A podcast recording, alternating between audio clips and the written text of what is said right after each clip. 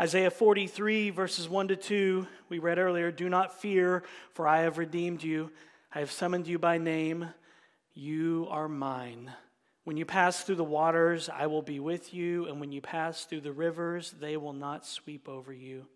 And after you have suffered a little while, the God of all grace, who has called you to his eternal glory in Christ, will himself restore, confirm, strengthen, and establish you. That's 1 Peter 5:10. Romans 8 18. I consider that our present sufferings are not worth comparing with the glory that will be revealed in us. So let's pray. Heavenly Father, thank you for parenting us so well through the scriptures. You don't merely give us verses to claim, you reveal yourself as a father to know, a father who loves and cares for us with daily mercies and grace upon grace. Today, in particular, thank you for validating our sufferings and for pledging yourself to us in our hard places and broken stories. There is no name you call us that is more precious to us than mine. We are thankful to be yours, and we relish everything that comes with belonging to you. Father, you don't say to us if we pass through deep waters and rushing rivers, but when we do so, you will be with us. Thank you for being upfront about life between the resurrection and return of Jesus. There will be difficult seasons in this life, but you are just as sovereign over our sorrows as our joys. Grant us the perspective Peter had. No matter how many years you give us in this world, suffering in this life is for a little while. In the big scheme of things, it's only going to hurt for a little while. Thank you for your promise to restore, confirm, strengthen, and establish us in, through, and after our sufferings. And grant us Paul's perspective too, his gospel math. The glorious things you've prepared for us in the future far, far, far outvalue the present sufferings we're called to endure now. Father, grant us the grace we need to suffer to your glory, strength to trust you in hardships and with our heartaches, and wisdom and kindness to care for our fellow sufferers. So, very amen, we pray in Jesus' tender and triumphant name. Grab your Bibles if you have them. Second Corinthians chapter 1. I do miss hearing this sound. What we're going to see today is that suffering doesn't mean that God's plan has failed. Suffering is the plan. Paul Tripp said that. And Paul the apostle is saying something like that here in 2 Corinthians chapter 1. If you recall, the Corinthian church had been invaded by a group of false teachers that Paul calls the super apostles. They were peddling a triumphalistic view of Christianity, the victorious Christian life, where suffering was not in the plans. And because Paul suffered so much, they were trying to convince the Corinthian church that Paul wasn't really an apostle called by God. So, Paul is writing to let the Corinthians know that suffering is a part of discipleship. We follow Jesus in his sufferings. We take up our cross and follow him. We share abundantly in his sufferings. And one reason we do this is so that we can comfort others who are suffering. So when we suffer, whatever it looks like, it doesn't mean that God's plan has failed because suffering is the plan. God comforts us when we suffer so that we are then enabled to take that comfort and pass it on to others. 2 Corinthians chapter 1, look at verse 4 and hear the word of the Lord. Who comforts us in all our affliction, so that we may be able to comfort those who are in any affliction with the comfort with which we ourselves are comforted by God. Suffering is the plan. But we often lose sight of this when we are suffering, don't we? If you're like me, you often lose sight of God and how He works and all the powerful ways that He is working through all that I am suffering. So I typically abandon what I know is God's plan in my suffering, and I just move to 603 East Pity Party Lane. It's so easy for me to lose sight of who God is and how He is always working in and through all of the affliction that I experience. And I suspect you are the same. That's why God gave us Second Corinthians chapter 1 verse 4. That's why he gave us verse 4 so that we could be reminded that suffering is the plan and God has all kinds of purposes for us when we suffer. And God gave us this verse because suffering has a way of causing you to forget all of your theology. I forgot all of my theology yesterday when I was talking with my wife about something. All my theology just went out the window. Suffering has a way of causing you to forget all of your theology, all of the sermons you've ever heard, all of the verses you've ever memorized. Suffering has a way of causing you to forget deep theological truths that you would normally fall on a sword and die for. For instance, you affirm God's sovereignty, you affirm His providence, you believe it wholeheartedly. You believe Romans 8:28 and you would you probably have it on a coffee, a coffee mug, don't you? And you would fall on the sword of divine providence found in Romans 8:28 that he is working all things together for your good and for his glory. But what happens when some kind of suffering comes unannounced into your life and suddenly God's sovereignty seems like a fog? Like a dream you can barely remember.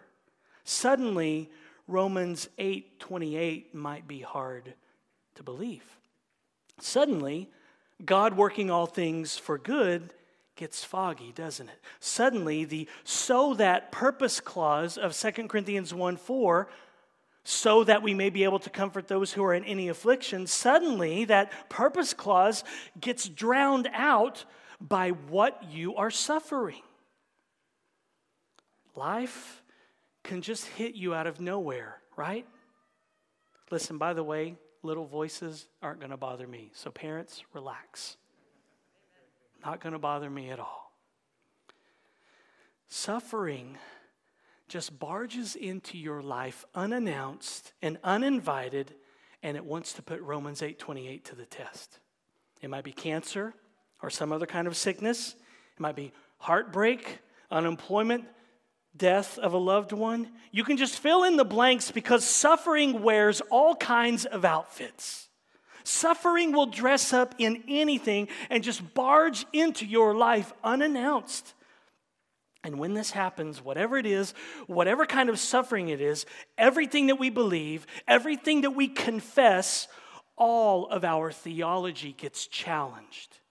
It's like life comes along and says, okay, you say you believe this or that, all right. How about a showdown? This suffering versus your theology. Life versus your beliefs. This problem versus Romans 8:28. When suffering invades our life, it's like every one of our tweets and updates on social media get challenged. Do we still believe what we said about suffering last month on Twitter when everything in our life was good? Do you still believe what you preached so passionately about two months ago, Pastor? That's what suffering does, whatever kind of suffering it is. Suffering scrolls through your timeline, scrolls through your old posts on social media, and suffering messages you and says, Do you still believe this? You posted this meme on Facebook about suffering, but I want to know if you still believe it. since I just showed up unannounced and uninvited into your life. That's what suffering does. Suffering comes along and says, You put these quotes on the Facebooks and the Twitters the other day. Do you still believe it now? I want to know if you still believe that Paul Tripp quote that you posted. Let me read it to you in case you forgot. Troubling circumstances do not have the power to negate the glorious promises of grace that God has made to us. Suffering comes along and says, Huh? Do you still believe that? Do you still believe today, like you did last week, that troubling circumstances do not have the power to negate the glorious promises of grace that God made to you? I want to know if you still believe that in the middle of what you're experiencing right now. That's what suffering does. Then suffering pulls up another quote by Paul Tripp that you posted. And this one got a bunch of likes and hearts on Facebook, and that kind of that kind of made you feel good. And then suffering reads that quote back to you and says, Times of trouble remind us that Jesus Christ really is the solid rock and that all other ground really is sinking sand. And then suffering asks us, What about that? Do you still believe that? Has this time of trouble really reminded you that Jesus really is the solid rock and all other ground really is sinking sand? Do you still believe Mr. Theological Mustache Paul Tripp? And then suffering throws one more in your face and reads it back to you. It is moments like this that the beautiful perspectives and promises of the gospel shine even brighter and more glorious. And suffering asks you, you still gonna like that pic? Still gonna heart that Paul Tripp quote? Are the promises of the gospel shining even brighter and more glorious right now? Huh? That's what suffering does. Suffering comes along and challenges our theology. Suffering is a, challenge, a theology challenger. And it ain't no fun, is it? But guess what? Christian theology was made for suffering. Christian theology was made for hard times. We need our best theology for our darkest times, like right now, what we're experiencing now. And that's what it's made for. Notice that Paul says in verse 4 that God comforts us in all our affliction, not in our fantasy, everything is hunky dory designer lives. Christian theology was made for affliction, for suffering, for those times of despair. Christian theology was made for a coronavirus lockdown and quarantine. Recall from last week that the word that Paul uses here in verse 4 for affliction has both an outward and an inward dimension. Outwardly, you see it with things that we experience in life, like tribulations and trials and pressures and hardships and troubles and persecutions and sufferings. And then inwardly, it's all of the distresses and anxieties that plague us. That's where we use our theology. That's where we put our theology to work in all of those hard, difficult places. Our best theology is not just reserved for a nice, cool summer day where we lay out on a folding deck chair by the pool, wearing sunglasses, reading a good book, and drinking a glass of sweet tea and eating some Chick fil A. Our best theology is made for dark times too. Listen, if our theology is only good for the good days, when things are going well, when things are hunky dory, then we are to be pitied. Our theology, our beliefs, what we confess are actually tailor made for the bad days, hardships, troubles, calamities, heartbreak. That's when our theology, that's when our beliefs shine the most, when we suffer. When things aren't hunky dory, when we can barely hang on, we know it's only God's sufficient grace that holds us up, right? When we feel like there's no hope, that's when we discover that there really is hope. That's when we discover that Jesus Christ really is the solid rock and that all other ground really is sinking sand. And then God gets all the glory, which is what life is all about, right? That's what this morning is all about God's glory right? Recall the super apostles were invading the Corinthian church and they were saying, Make everything about us, retweet us, tell us how great we are. And Paul says, I suffer, and by God's grace, I make it through. And then who gets the glory? Jesus does. Because he's the one who comforts us. He is the one who enables us by His grace to endure. And then, in the miraculous, wonderful, strange, mysterious, wise, and unguessable nature of His ways, God uses what we suffer and the comfort that He provides to us so that we can then go and minister that comfort to others. Look again at verse 4 who comforts us in all our afflictions so that we may be able to comfort those who are in any affliction with the comfort with which we ourselves are comforted by God. So God uses other people and other things to comfort our hearts when we suffer so that we can then take that comfort and pass it on to others. And so part of the responsibility of being a disciple is comforting others who are suffering. We take the comfort that we have received from Jesus and we pass it on to others. Now, the word used here by Paul for comfort we saw last week has the idea of coming alongside someone, maybe putting your arm around them, consoling them, encouraging them, strengthening them, refreshing them spiritually. Really, it kind of has the idea of cheering someone on. So when we suffer and we are afflicted within and without, our Heavenly Father tenderly cheers us on. He encourages us with renewed and repeated cheer. He's saying, You can make it. I love that image of our Heavenly Father cheering us on. I'm with you. When you walk through the waters, I will be with you. When you walk through the fire, you're not going to get burned because I am with you. You are mine. He's cheering us on. And God's comforts also can be found, and they do come into our lives in very ordinary ways. You listen to a sermon, a phone call with someone, a song that you hear on the radio, a Bible verse, friendship. Listen to how Paul describes how he was comforted by his friend Titus. Paul was comforted by Titus, who was comforted by the Corinthian church, and then Titus passed that comfort on to Paul. 2 Corinthians 7 5 through 7, Paul tells us about this. For even when we came into Macedonia, our bodies had no rest but we were afflicted at every turn, fighting without and fear within.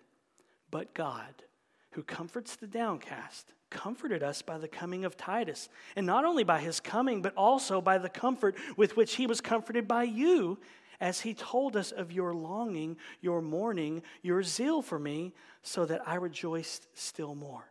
So Paul was down in the dumps, depressed, exhausted depleted, full of fears.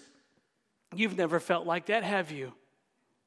This is Paul. And what does God do? God sees that. And God does another one of his mysterious and miraculous and wonderful and strange and wise and unguessable things by connecting Paul with his friend Titus. This is before iPhones, this is before emails. But God saw that Paul desperately needed comfort, so he sent Titus to pass on some miraculous, wonderful, strange, mysterious, wise, and unguessable comfort. What care Jesus has for his people when they are depressed and down in the dumps and exhausted and depleted and full of fears. Believe that this morning the care that Jesus has for you when you find yourself in that place in life. He will comfort you in some wild and crazy way. It might be a Bible verse, it might be a phone call by a friend, it might be something else that just blows your socks off. But He cares for you as you are just exhausted and depleted, feel like you can't go on. And notice the context here. Paul says, Our bodies had no rest, afflicted at every turn, fighting without and fear within. Sounds like my house the last two and a half months. Sounds like 2020 quarantine, right? Our bodies had no rest, afflicted at every turn, fighting without fear within. And God comforted Paul by sending his friend Titus to see him and to encourage him with good news about the church in Corinth. And so the church in Corinth comforted and encouraged Titus, and then he passed that comfort and encouragement on to Paul. So God can comfort us through friends, as well as the ordinary means of grace the preaching of God's word, the Lord's Supper, baptism, prayer. But notice here the phrases God of all comforts and the phrase comforted by God, they imply that this comfort could come from anywhere according to God's providence. If God is sovereign and all things are from him and through him and to him and for him, as Paul says in Romans 11:36, if that's true, then that implies that when God comforts us, it might be in ways that leave us absolutely flabbergasted. He is God, after all, right? He is the God of all comforts. He has the whole universe at his disposal. So when he brings comfort into our lives to cheer us on when we are suffering, that comfort might come in very surprising ways. I love that about our God. He is not boring by any stretch of the imagination, He is the God of all comforts. That's the great thing about Jesus. He doesn't just provide comfort through ordinary means, He also brings comfort in surprising ways. He also brings comfort in miraculous, wonderful, strange, mysterious, wise, and unguessable ways. He's not boring. He's not predictable. I mean, yes, he uses very ordinary run of the mill stuff like reading a Bible verse and being comforted. He has no problem doing that.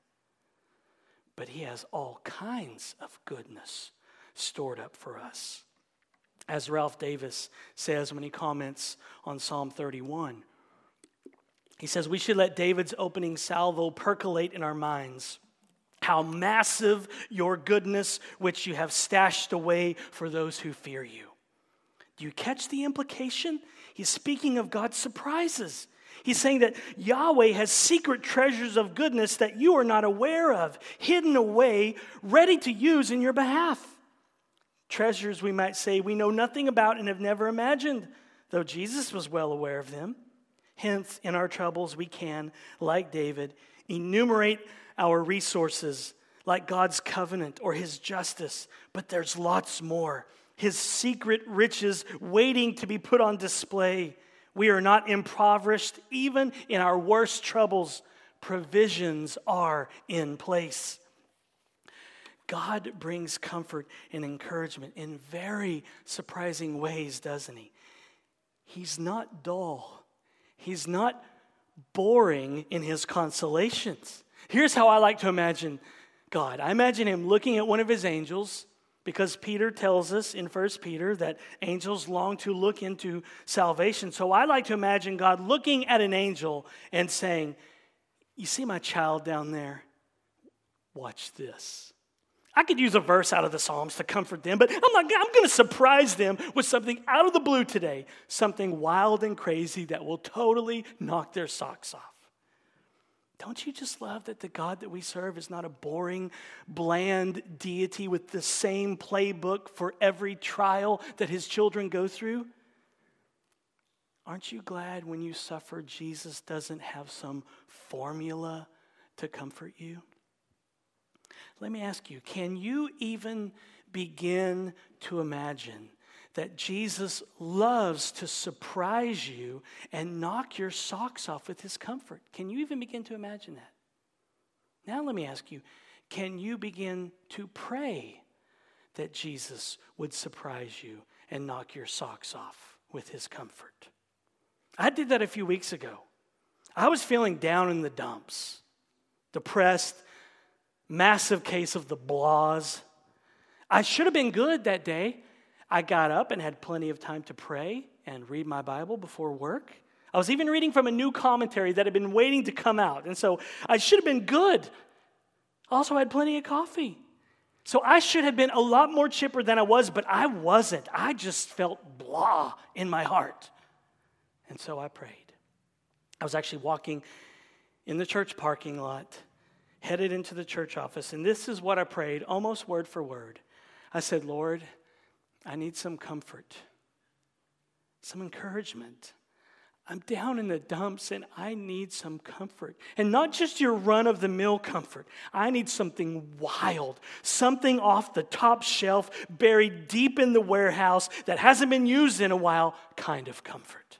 And literally 30 seconds later, I walked into the church office and there were several very generous gifts waiting for me.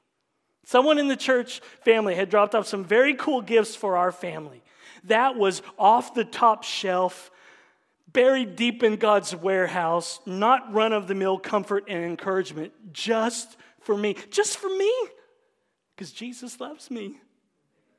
And then a little later that morning, I received an email from someone with some very exciting news that I was not expecting. And then the next day, this is how much Jesus loves me. He gets me, okay? He gets me. I discovered a podcast that was just made for me.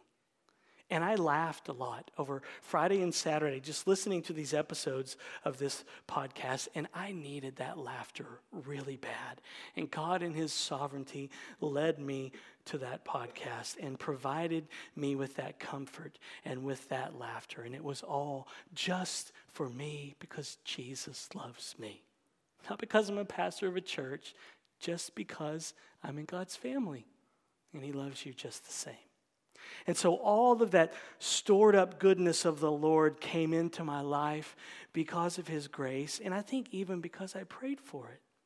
It was very detailed and specific comfort and encouragement just for me because Jesus loves me. So let me ask you can you begin to pray that Jesus would surprise you and knock your socks off with his comfort?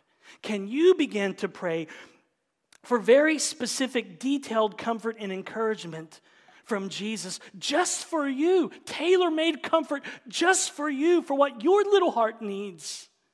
Why not go for it? He just might knock your socks off.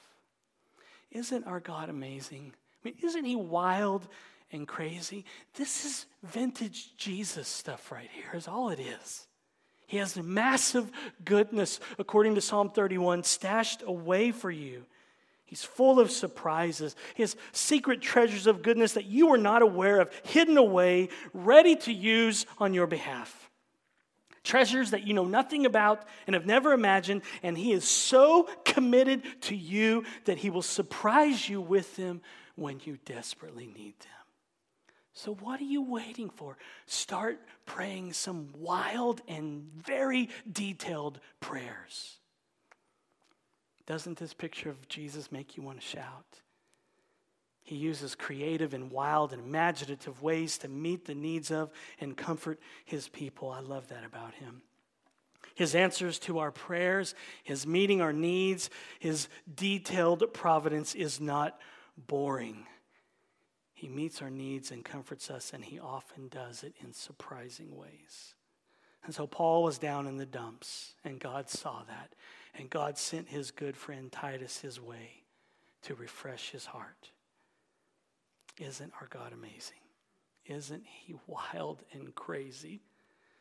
This text here in 2 Corinthians, if we slow down enough to think about the implication of phrases like God of all comforts and comforts us, if we slow down enough to think about it, it is impressing on us to expect wild and crazy things from God.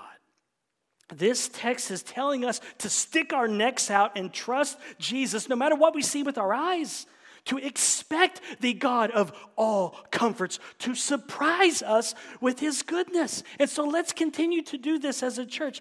Let's keep talking about and anticipating and expecting God to come through for us in wild and crazy ways.